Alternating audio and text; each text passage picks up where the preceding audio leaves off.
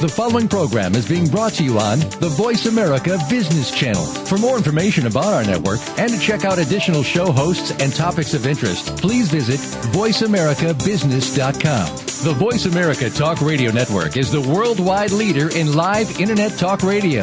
Visit voiceamerica.com. The views and ideas expressed on the following program are strictly those of the hosts or guests and do not necessarily reflect the views and ideas held by the Voice America Talk Radio Network, its staff, and management. All financial advice provided on this show is for entertainment and educational purposes only. The financial ideas and strategies discussed are only provided as a starting point for a conversation about money matters. With regard to your particular investments and financial strategies, consult your financial planner, CPA, or investment professional. All your financial decisions are yours and yours alone to make and subsequently are solely your responsibility. The information that is supplied through the context of the radio program and any repurposing of its content by the host or network is a combination and collection of solid financial investment understanding, opinion, and comments. This network, show, and its host are not liable for financial strategies, outcomes that you employ in any manner that result in any kind of loss. Shares of corporate sponsors may be the subject of buy or sell recommendations in Jay Taylor's newsletter in accordance with Jay's objective opinion. I'll be sliding down, I'll be gliding down. Try not to try too hard, it's just a lovely. Welcome to Turning Hard Times into Good Times with your host, Jay Taylor. This hour will help investors fix issues and achieve personal gain. Now, here's your host, Jay Taylor. Welcome to Turning Hard Times into Good Times. I am your host, Jay Taylor, and as I like to remind you each week, I'm also the author of a newsletter called Jay Taylor's Gold, Energy, and Tech Stocks. And my company, Taylor Hard Money Advisors, is also in partnership with Roger Wiegand, who publishes Trader Tracks and Chen Lin, who publishes What is Chen Buying, What is Chen Selling. And we do uh, also mention every week that we have a special introductory offer to induce you to try these letters. Uh, there's lower cost, one-time only, separate um, offers for each letter.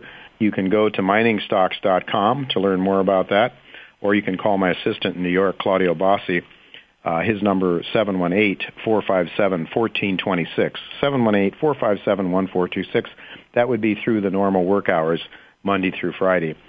Also, uh, I like to say that the best website to keep track of all of the, all of the things that I'm doing is jtaylormedia.com. That's J-A-Y taylormedia.com, T-A-Y-L-O-R media.com.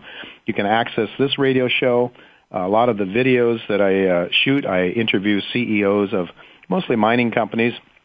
Uh, they are posted there at J Taylor Media as well. You can have access to all three of the newsletters, and there's some more information and more uh, video work that I do, uh, television work that I do as well on CNBC, Fox, and, BN, uh, and um, uh, CNBC. Well, I want to thank each of you for listening to this show again, for making it the top show on the business uh, channel of the Voice America Network. I want to thank our sponsors for making this show economically viable. For the first hour of today's show, they are Crocodile Gold, Go West Limited, Trevali Mining Corporation, Enertopia Corporation, Smash Minerals Corp., Auriga Gold Corp., San Gold Corp., and Pelangio Exploration. Well, today's feature guest uh, is well-known and highly regarded market analyst Ian McAvity. I can remember many years ago seeing Ian on Wall Street Week with Louis Rukeyser. Frequently, he would be a guest there through the 1970s and 1980s. There are few people who are as knowledgeable about the market and technical analysis uh, as Ian McAvity. He will have some very important things to say today about which way he thinks the equity markets are turning. And he will also have some, uh, I think, even more important information and comments for the listeners to this show and subscribers to my newsletter about gold and gold mining shares. In just a few minutes, I will be talking to Dr. Mark Cruz. He is the president and CEO of Trevali Mining Corporation. And this is a company that figures to be the next lead, copper, and silver producer in the Americas. It is uh, its economics look very promising, um, and um, we're going to hear more from Mark uh, from Dr. Cruz in just a few minutes. Uh, we note that the economics look very promising, even though the share price is uh, is down quite a bit from its highs. So we're going to want to know if this might be a good entry point for this company, given uh, its fundamentals. And during the second half of the uh, today's show, we are also going to be talking to another sponsor of this show, uh, Mike Hoffman. He is the president of Crocodile Gold Corp. Mike has been with us several times on this show. Uh, but Crocodile is making some progress, and they have some news that they just released today that Mike will be sharing with you uh, when he comes on. That would be during the second half hour of the second hour. Excuse me, I'm uh, uh, struggling with a cold here as I sit here in uh, beautiful British Columbia, uh, where I've just uh, been at a, at a show, at a mining show, and also did several um, video shoots, which you will be able to see some really interesting companies. Uh, this is a, a very, very bullish time for the mining sector, and in particular, I think very bullish for the gold mining sector, which I've been talking about. The company we're going to talk to uh, in just a couple of minutes is very much involved in silver, and I am very, very bullish in silver as well. Well, we're going to go to a commercial break right now, and when we come back, I will have Dr. Mark Cruz with me. As I mentioned, he is the president and CEO of an up-and-coming new mining company, soon to be a producing company, we believe, Trevali Mining Corp. So don't go away. We'll be right back with Dr. Cruz.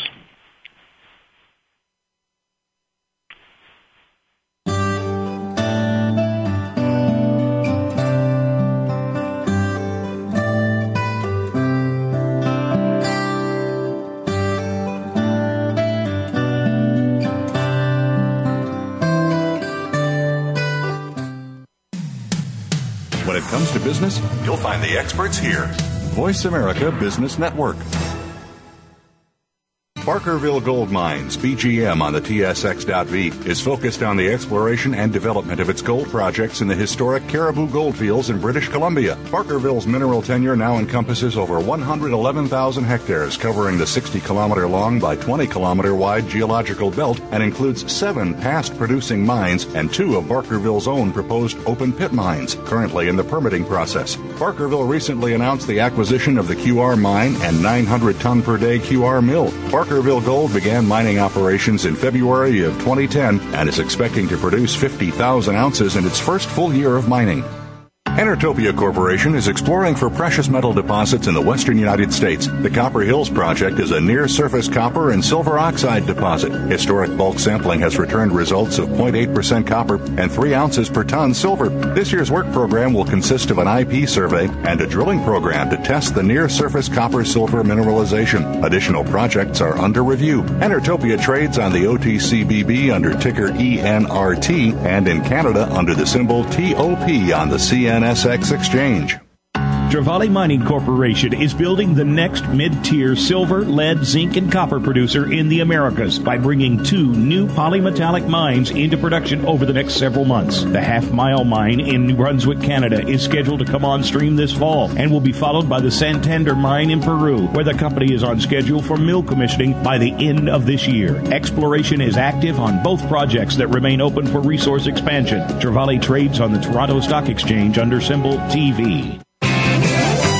Crocodile Gold Corp is a new gold producer with bite. With operating gold mines in the Northern Territory of Australia, Crocodile Gold produced 82,000 ounces of gold in 2010. Crocodile Gold has significant exploration upside on its expansive land package of 2,500 square kilometres. Please visit our website at www.crocgold.com for more information. Don't let this snappy opportunity pass by. Voice America Business Network, the bottom line in business. Welcome to the human race. Some kind of love and ride. I'll be sliding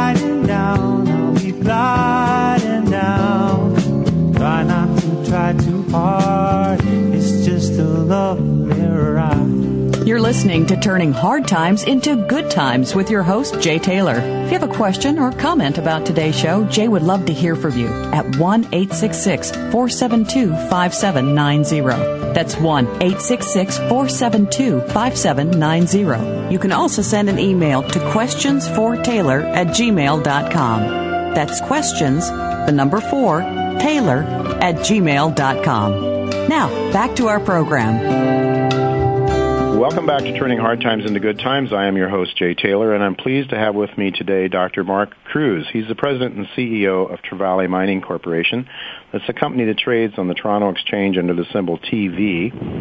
Uh, and you can buy this stock in the United States in the over-the-counter market under the symbol USOTC, I believe, if I'm correct about that. Uh, it's trading at about $1.35 uh, today, uh, 89.8 million shares, gives it a market cap of roughly $121 million. Welcome, Dr. Cruz, or shall I call you Mark, to turning hard times into good times? Thanks, Jay, and please, Mark. Mark is fine. That works for me. Okay, fine.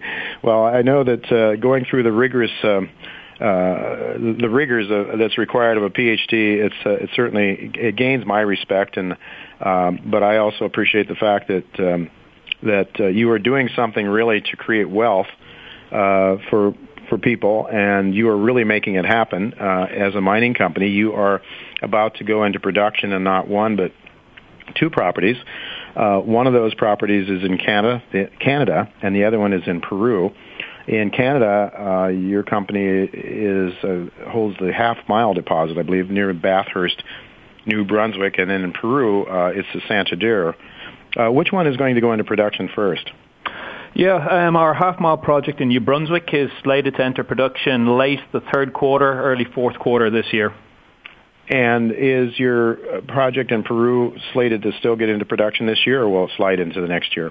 Uh, absolutely no. We're we're still on track. We're um, shooting to um, commission the uh, mill with our partners Glencore International late this year. It may slip a bit, but so far we we are on track. Um, to a certain extent, you know, in the end of the day, it's not the end of the world. Our rigs are still turning in Peru, and you know, we're pretty confident we're going to hit more, um, you know, high-grade mineralization going forward. So it gives us a chance to, to add to the mine plan anyway if there are slight delays. Mm-hmm. Is the the operation in Peru is what is the uh, joint venture arrangement there? Yeah, it's a pretty unique arrangement. It's obviously with Glencore International, the world's largest metal trader, fourth largest zinc miner on the planet, and really the relationship with them is, is very strong.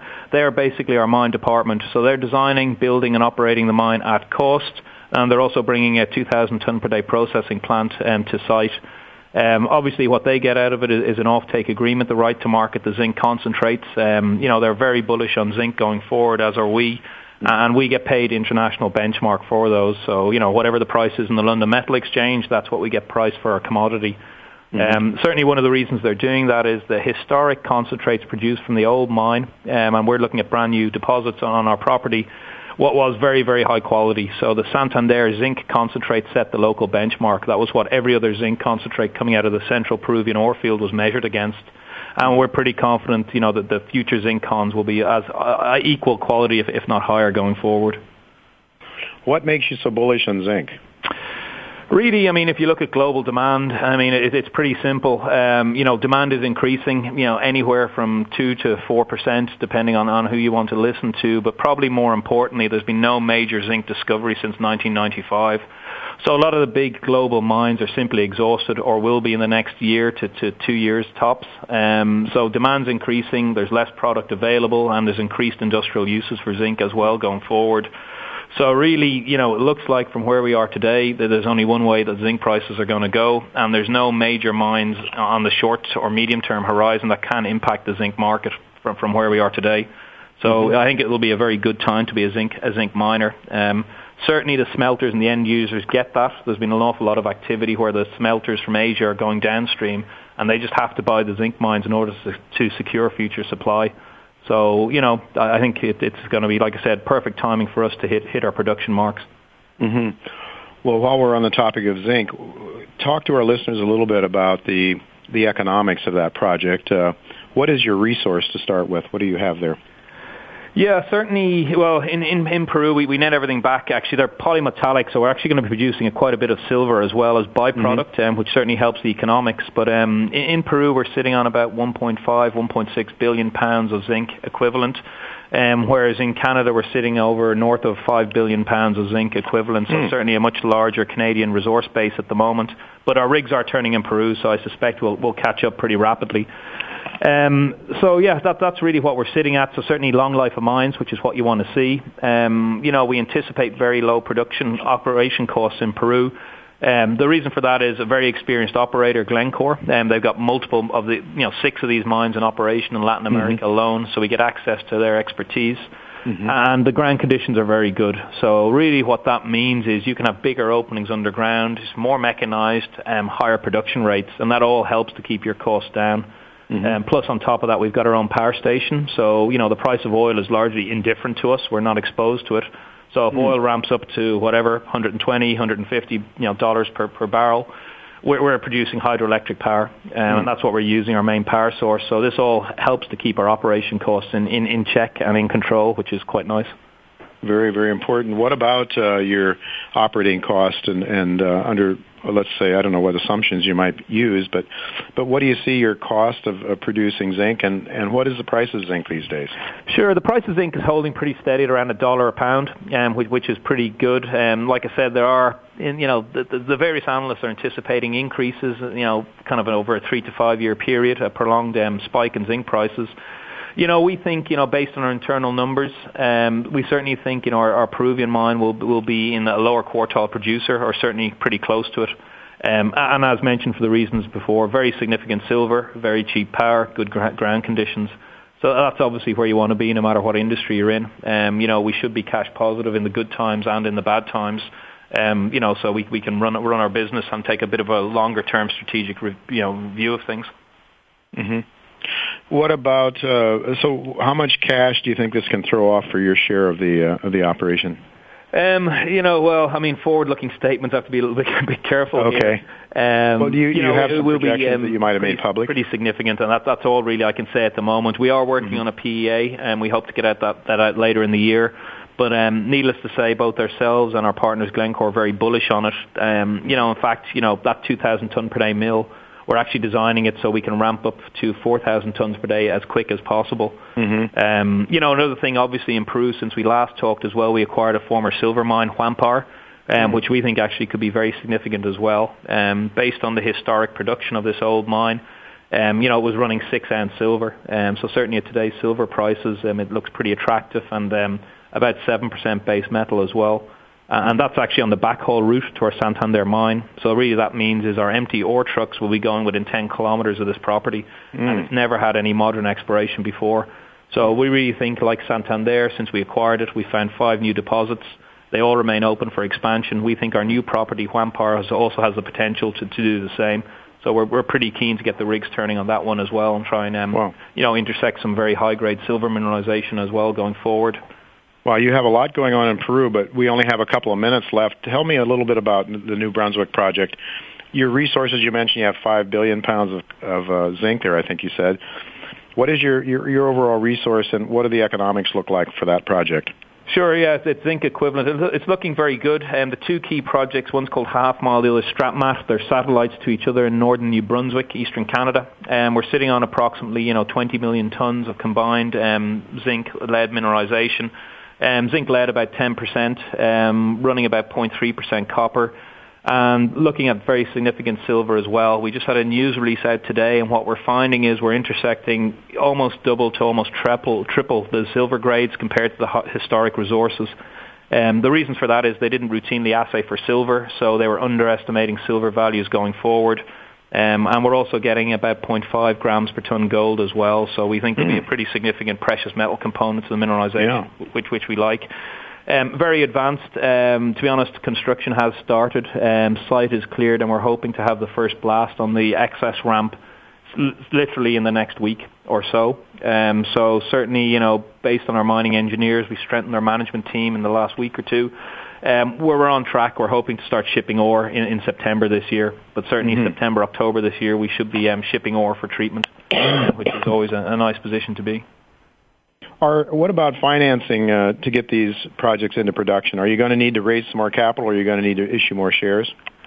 Um, no, certainly we will. Um, you know, we're we're pretty good shape at the moment. We're sitting on approximately five million dollars. Um, a lot of interest. We're talking to various groups at the moment. Um, you know, traditional, obviously equity, um, but we're also looking at some some debt options as well. So we're just actually currently weighing up what's the best fit for the company given its growth po- profile, and obviously, more importantly, what's the least dilutive to our shareholders, our pre-existing shareholders. So I think in the next few weeks we'll, we'll make a call on that one. But we do have several very you know interesting options open to us, and um, we're just running the numbers at the moment and seeing what's mm-hmm. the best fit. Well, it certainly it looks like a very very exciting story. You've got an awful lot of things going on. We didn't even mention that you have uh, a hydroelectric project of your own. I think you're involved with in Peru, perhaps. Yes, that's correct. Yes, and that's what's going to provide the cheap power for our Santander operation, and we're also going to have power sales as well coming out of that. So we'll have a, a non-commodity revenue stream, and um, we will have power sales coming out of Peru as well. No, um, very very interesting. I, I wish we had more time. Unfortunately, that's all the time we do have. Folks, don't go away. We're going to be right back with Ian McAvity. Uh, you won't want to miss his what he has to say, so don't go away.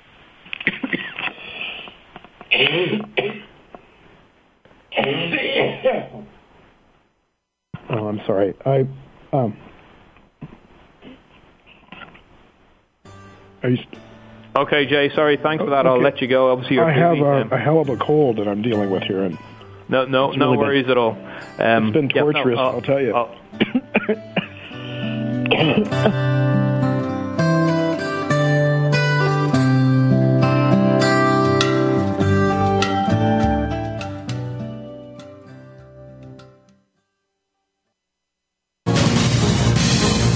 America Business Network, the bottom line in business.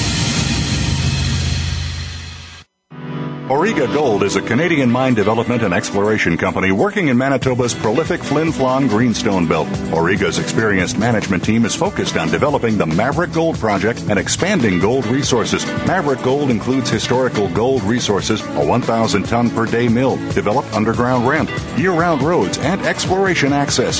Auriga plans to bring Maverick Gold back into production in 2012. Auriga Gold trades on the TSX Venture under the symbol AIA.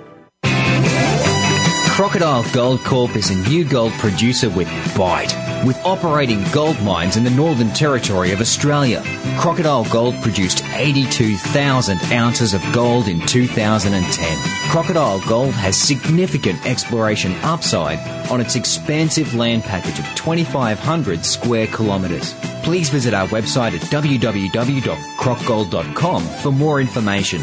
Don't let this snappy opportunity pass by.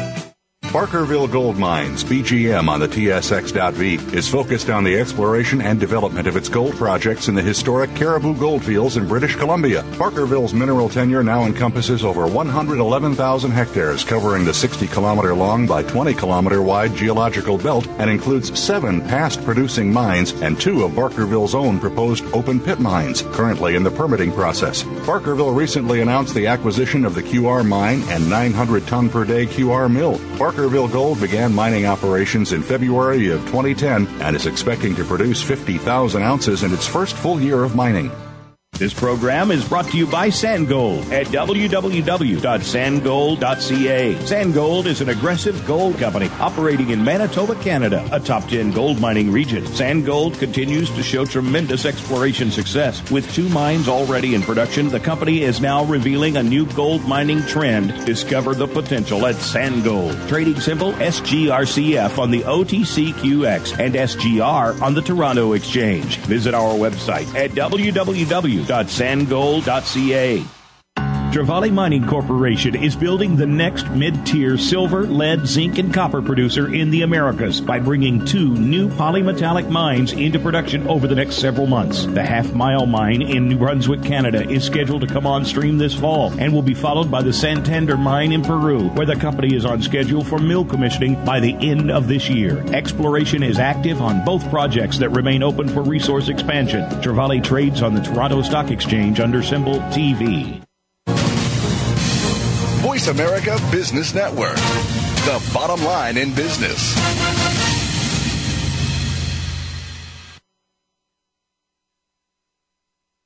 Welcome to the human race. Some kind of love and ride. I'll be sliding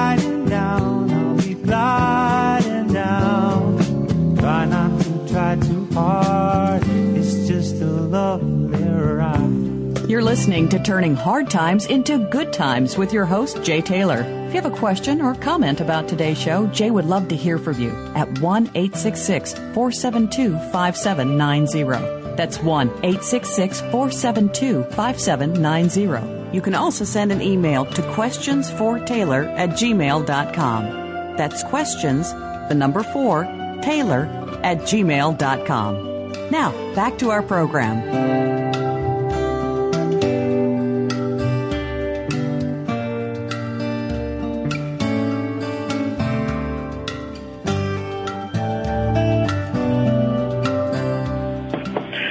Welcome back to Turning Hard Times into Good Times. I am your host, Jay Taylor, and I'm really pleased to have with me Ian McAvity. Ian has been writing the Deliberations newsletter uh, on world markets uh, for a global for a global readership really since uh, 1972. I can remember seeing Ian uh, on Wall Street Week many years ago with Louis Rukeyser. Uh, so Ian is someone I've been uh, following and have been looking up to for many years. He draws on more than 48 years of experience in the world of finance as a banker and broker since 1961 and as an independent advisor and entrepreneur since 1975. Principally a technical analyst, uh, McAvity has written on global intermarket relationships since the 1970s, including the original research on relationships between gold mining shares and gold bullion. In 1983, Mr. McAvity was a founding uh, director uh, and advisor of the Central Fund of Canada, and in 2003 he was a founding trustee of the Central Gold Trust. In 2009, uh, Ian became a founding trustee of Silver Bullion Trust. Uh, SBT tr- is a symbol traded on the Toronto, uh, Toronto Exchange. Uh, he has been profiled by most of the major North American financial media, including the Wall Street Journal, Barron's, and the Financial Post and Ian has been a special guest on, as I just mentioned, on Louis Rukeyser's Wall Street Week show, as well as Canada's uh, CTV uh, AM morning show and CBC's Business World. Welcome, Ian, again to turning hard times into good times. Hi, Jay. Really good to have you with me. Um, I, I really enjoy, always enjoy your your newsletter and your um, uh, your commentary at the various shows uh, that we meet up with. And the last one we were together uh, with was the New York Hard Asset Show, and I happened to be on a panel uh, with you and Adrian Day and Ian Gordon. Rick Rule was the moderator. And the last question that I think that Rick asked each of us was, what are we bullish on for 2011? And you came up with a novel answer compared to most of us. Uh, you know, I think I said I thought uranium was a good was a good buy, uh, but you come up with uh, the your answer was volatility perhaps the VIX or however you measure it. Uh, has volatility picked up a bit since then, Ian? And, tell us why you're concerned or why you think volatility is, likely to rise. Well, te- technically, I think that the stock market in New York has been topping out for the last several months, and I think that, in essence, that the recovery run by the stock market since March of 2009 is sort of in the ninth inning with two outs and possibly a couple of strikes on the batter. Mm. And the result, the result of that is volatility tends to expand on declining prices. Mm-hmm. And volatility has been, it was extremely low about a month ago. It's picked up a little bit from then. But the point I was trying to make is, you know, on the question that we were asked, you know, what's what's your favorite investment for the next year? The presumption is what's going to go up the most. Yeah. And my comment, and I've made the comment in other places as well, was to, to buy the VIX, the volatility index uh, that reflects the volatility of the S&P 500, because at that point it was around 15. And before year end, I'm quite sure that we're going to see some fairly sharp selling pressures hit New York that will drive the VIX over 30. And there, there now are some uh, ETFs that enable that enable the individual investor to participate in the VIX without having to go into the futures market. Hmm. So my my in, in the back of my mind is there's a possible double in volatility at some point. the one problem the one problem with the volatility doubling is it'll happen on a day when your blood is curdling. Yeah. Because it typically is a really extreme down day when the VIX spikes. Hmm. So it's difficult to emotionally and uh, psychologically, it's difficult to play that a lot of times. And I imagine, you know, uh, amateur investors could get hit pretty hard. Uh, probably just pull out at the wrong time. Well, what I, I what I, I quite often suggest to people that regard that describe themselves as long-term investors, but they're nervous about the market and how to, you know, what do I suggest they do to hedge themselves? uh, quite often I suggest you can buy some volatility mm-hmm. as a downside hedge so that you don't incur a taxable event, you know, selling a long-term holding that you really would rather not sell. Mm-hmm. Mm-hmm. And so, you know, to me, it's the VIX is essentially a negative bet on the market. Mm-hmm. That um, for most people, I think it's appropriate to view it as a, it's a little bit like buying life insurance. You're not mm-hmm. buying it in the hope of making a capital gain. Yeah, but it's yeah. a form of insurance for existing holdings. Mm-hmm. For sure. Uh, is there a name of an ETF? Are there a couple of ETFs that you could tell our listeners about? I would be curious to know myself. Uh, well, there are there are there's you know there's a VXX is one that trades in Canada. Mm-hmm. There are several different ones that trade in New York, and quite frankly, I don't know the ticker symbols okay. on them. Oh, it's something but we can. If they do a Google search or if they do a search in Yahoo uh, sure. Yahoo Finance, I'm quite sure they can find them. Sure, very good. Uh, well, it's certainly something that I want to look after. I know that I've been bearish on the finance on the financials, and I want to I want to get your comments on the banking stocks. And um, uh, one of the ways that I've played it, but hasn't been very successful, has been through FAS. It's a triple down short on the banks, but it, they they change the uh, they change the port the mix in the uh, in the ETF every day. I understand, so it's you're not really buying the same thing every day. But uh, in your latest issue of deliberations, you noted that um, well, and you just noted now that global equity markets are topping out. What uh, what convinces you of that? Uh, well, the, the two areas that led us down in the last crash, I think, are shaping up to lead us down into another leg in economic terms, people will start to refer to it as the double dip recession. Mm-hmm. But I'm not entirely convinced that we ever got out of the last one. Mm-hmm. But in essence, it was the banking stocks and the housing stocks that let us down mm-hmm. back in 2006, 2007. And they basically both, you know, they got a huge bounce off the March of 09 bottom because of the, you know, QE1 with all the trillions of dollars that were being thrown into the system. But they peaked in April of 10, of 2010 And they've been tracing out lower highs and lower lows since then. Mm-hmm.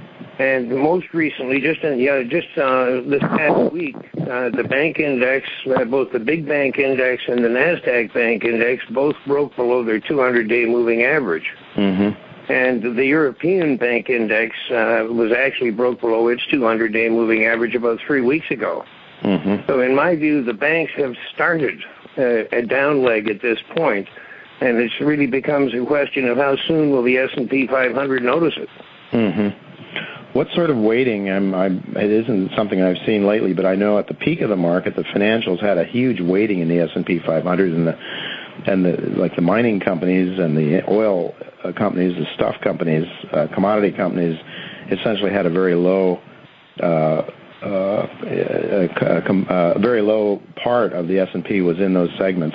What are I, I, I don't know the I don't know the specific weightings, but quite mm-hmm. clearly the commodity related companies have increased their weightings, and the financials are uh, are somewhat lower. Yeah. But uh, to me, to me, the the complete failure of the financial sector to be able to lodge higher highs since April of 2010, while the market did make higher highs, that's a divergence that I regard as a really serious technical development. Mm-hmm. And this, the same applies. The same applies to the housing. Mm-hmm. And the other comparable divergence that's been developing more recently is particularly over the last nine months or so, is the Asian markets. Mm. Uh, you, when you start thinking of you know the global growth story hinges on China, Brazil, and India, mm-hmm. but their markets all topped out more than six months ago, and they've been making lower highs and lower lows. Wow. And so, you know, to me, the, the global economy is basically is saying we're slowing down, but the day trader mentality that seems to be dominating in New York these days, mm-hmm. for as long as the Fed's buying bonds under the permanent uh, open market operations under QE2, yeah. you know, we'll worry about next week when it gets here. Mm-hmm. Well, I'm wondering if there are probably some good reasons that that the bank stocks and the housing stocks and are showing lower highs and lower lows. Is that you know if you look fundamentally at it, Ian, you mentioned in spite of all this stimulus, uh, these these banks are not you know these stocks are not doing that well. But also, I would add, uh, with respect to the bank stocks anyway, that they took away mark to marketing it, uh, that uh, you know marketing to marking to market at some point because they didn't want the world to see what was really in those portfolios or didn't want to And then do you think that might have some impact that, that really the markets are sensing or knowing that there's something that that is far worse than what we're seeing in the bank no, portfolios? I, I, I think so. Uh, if you go back, if if you go back to the original bailouts of March of '09, and I don't know if many of your listeners saw the recent HBO movie uh, "Too Big to Fail." Hmm. The, the one thing that is, became quite clear is in the bailout process, they literally didn't have a clue what the effects were going to be on all of their various actions. Mm-hmm. Kept changing things backwards and forwards. And one of the, to me, one of the most material uh, changes made was they basically got the accounting standards board to change the rules so that they didn't have to publicize the mark-to-market values of their balance sheet. Right. You know, and then you ended up with the Fed buying an awful lot of paper, and the Fed doesn't uh, disclose any mark-to-market value because I, I refer to the Fed, uh, the Fed's balance sheet now as probably the world's largest junk bond fund. Mm-hmm. Yeah. They they bought so much of that bad paper, then they've sold some of it off, and some of it obviously is going to be okay, Mm-hmm. but we just don't know. Mm-hmm. Well, you uh, you mentioned in your latest newsletter, the one that just came out a few days ago, uh, that you see the European banks in trouble, and they're about to drag down the U.S. banks with them.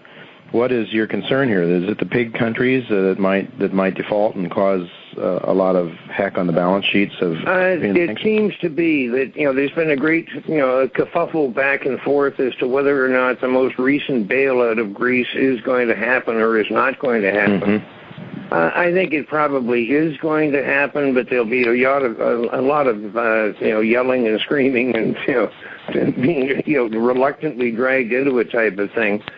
But at the same time, there's there's no question it exposes the vulnerability not just of the the European banks, but the global banking system to not just the Greek debt problems, but also the Spanish, the Portuguese, the Irish, and the Italian. You know, the Italian debt problems, they're the most recent credit downgrade. Mm-hmm. The one difference between Italy and the others is Italy at least has some fairly substantial gold reserves.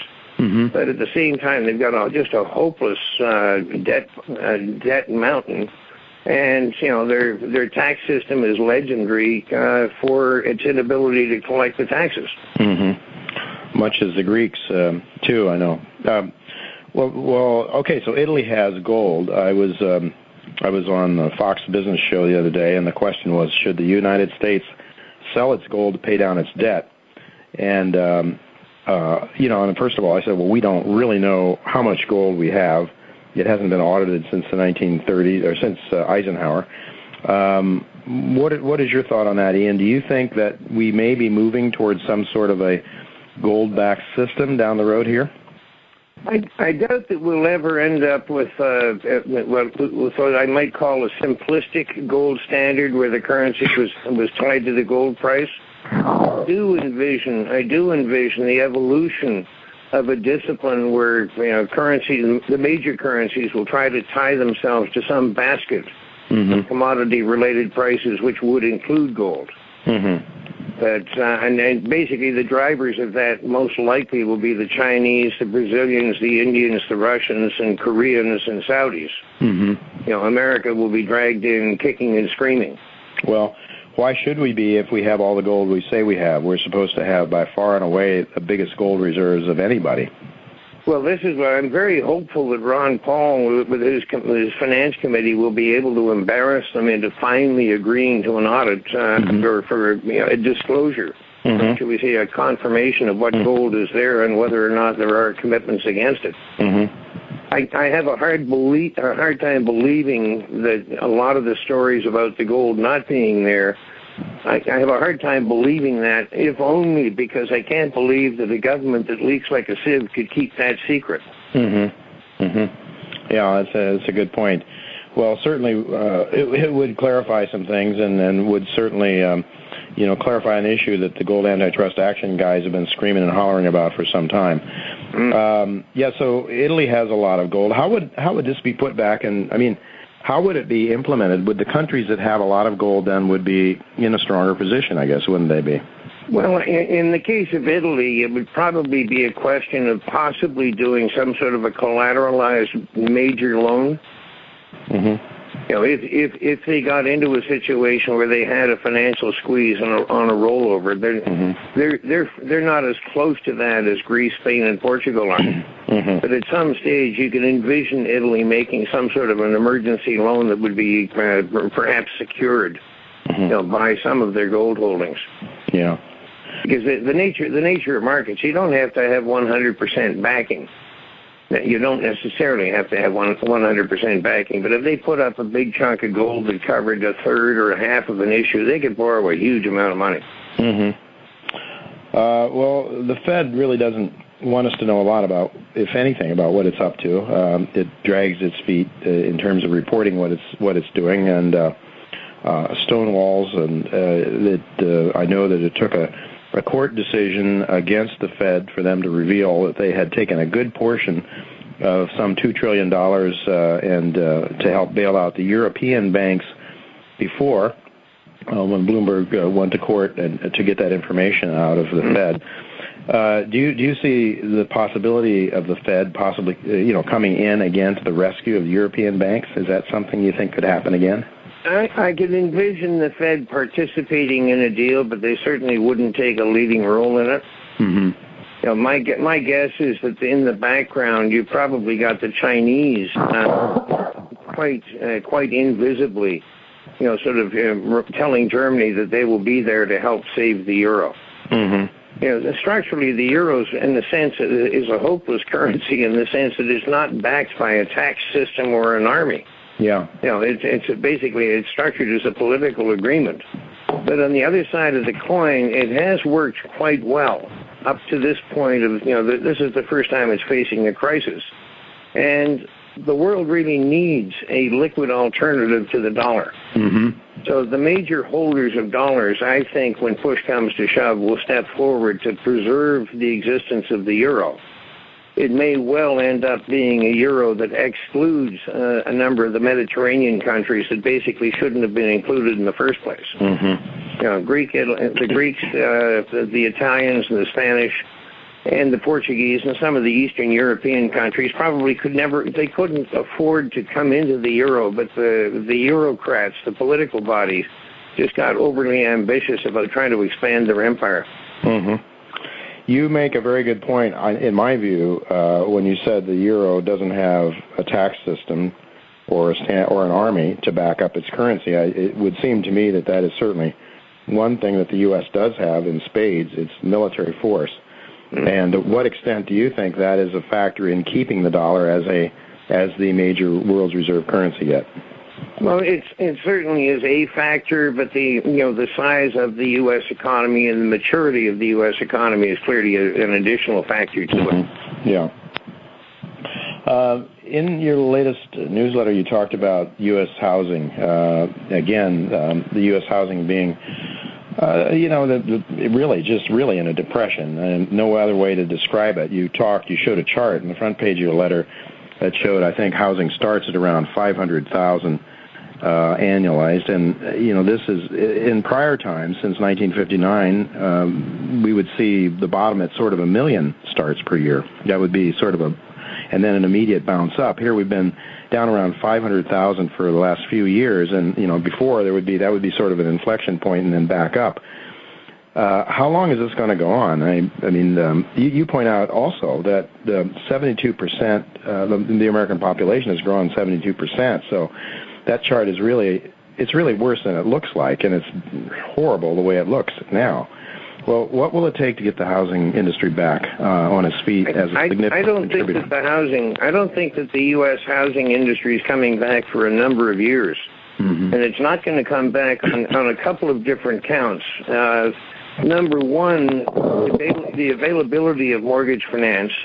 Number two, the number of houses that are under foreclosure or in default and will be foreclosed on, creating this huge mountain of, you know, of- essentially of houses that are for sale but are not on the market visibly. Mhm. And second and thirdly, the American standard of living for the last 10 years was artificially supported by people, you know, the, the, the phrase was monetizing their house. Right. Now, and for years, uh, for years, in a lot of the seminars, you would have heard me use the phrase that we've got a generation of consumers that are eating their house one brick at a time. Yes. And yet every farmer knows you don't eat the seed corn.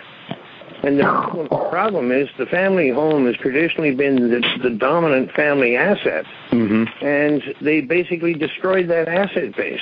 Mm-hmm. And so, you know, the overall reduction of the American standard of living is basically getting away from the dependence on debt. And that's, it's going to take several years to work that off. Right. And change a, a change of mindset, and um, uh, it, you just have to wonder. It seems to me that what policy is now to try to delay the inevitable, and in spite of this massive amount of stimulation that you talked about, trillions of dollars and, and fiscal uh, uh, fiscal stimulus as well, that we still haven't been able to get anywhere. It's just bouncing off this 500,000 starts a year and a depression that is, and, and this is one of the bigger employers in the economy, isn't it? Housing. Oh, it is. The, the, the home construction business is a huge employer. Mm-hmm. You know, and it, and the beauty of it is it's a local employer, so it really spreads the you know it spreads the job creation out. And bear in mind that the stabilizing of the housing starts number down around five hundred thousand or so. Yeah. That has been the bene- that's benefited from two sets of tax credits. You know, tax credits for first time buyers. Right. And as the minute the first one expired, uh, the starts number started to collapse again. So then they brought a second one in, Mm-hmm. and it was on the second one when they realized all they were doing was bringing forward, you know, future sales, and it wasn't really going to accomplish anything. Mm-hmm. But at this stage, uh, at this stage, you've still got a, a huge number. I've forgotten. I, I hear various numbers. I'm not sure about the percentages, but you've still got you know something 25, 30, 35 percent of the, of the mortgages outstanding are underwater. Mm-hmm. Mm-hmm. You know, and people are you know being advised in editorial columns to just you know stop paying your mortgage. Right. It'll take them two years to throw you out of the house. Right. Know, And in many and in many cases they can't find it. And in many not the foundation for a solid economy. Indeed, it's not, and in many cases they can't find the documentation even as to who, uh, you know, who really owns the house and um, oh, exactly. it, and, the, and who's financed it and where, where which bank owns the paper. So it's it's a huge mess. There's no doubt about it. Well, Ian, we're going to have to take a break here for a commercial, uh, and when we come back, I'm going to ask you about uh, the oil markets, the commodity markets, and of course gold and silver and the share markets as well. So, folks, don't go away. We're going to be right back with Ian McAvity.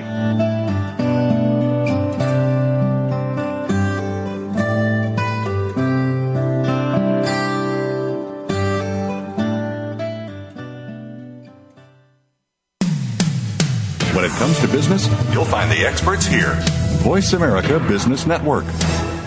Barkerville Gold Mines, BGM on the TSX.V, is focused on the exploration and development of its gold projects in the historic Cariboo Goldfields in British Columbia. Barkerville's mineral tenure now encompasses over 111,000 hectares, covering the 60 kilometer long by 20 kilometer wide geological belt, and includes seven past producing mines and two of Barkerville's own proposed open pit mines, currently in the permitting process. Barkerville recently announced the acquisition of the QR mine and 900 ton per day QR mill. Barkerville Gold began mining operations in February of 2010 and is expecting to produce 50,000 ounces in its first full year of mining.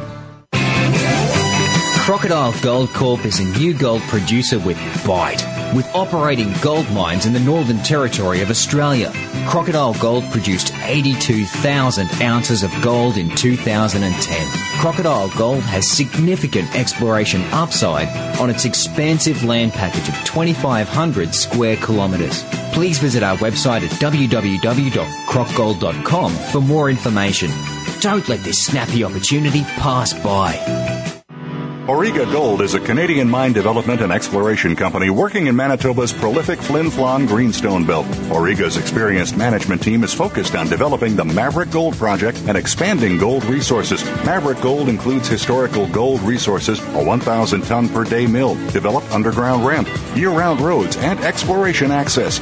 Auriga plans to bring Maverick Gold back into production in 2012. Auriga Gold trades on the TSX Venture under the symbol AIA.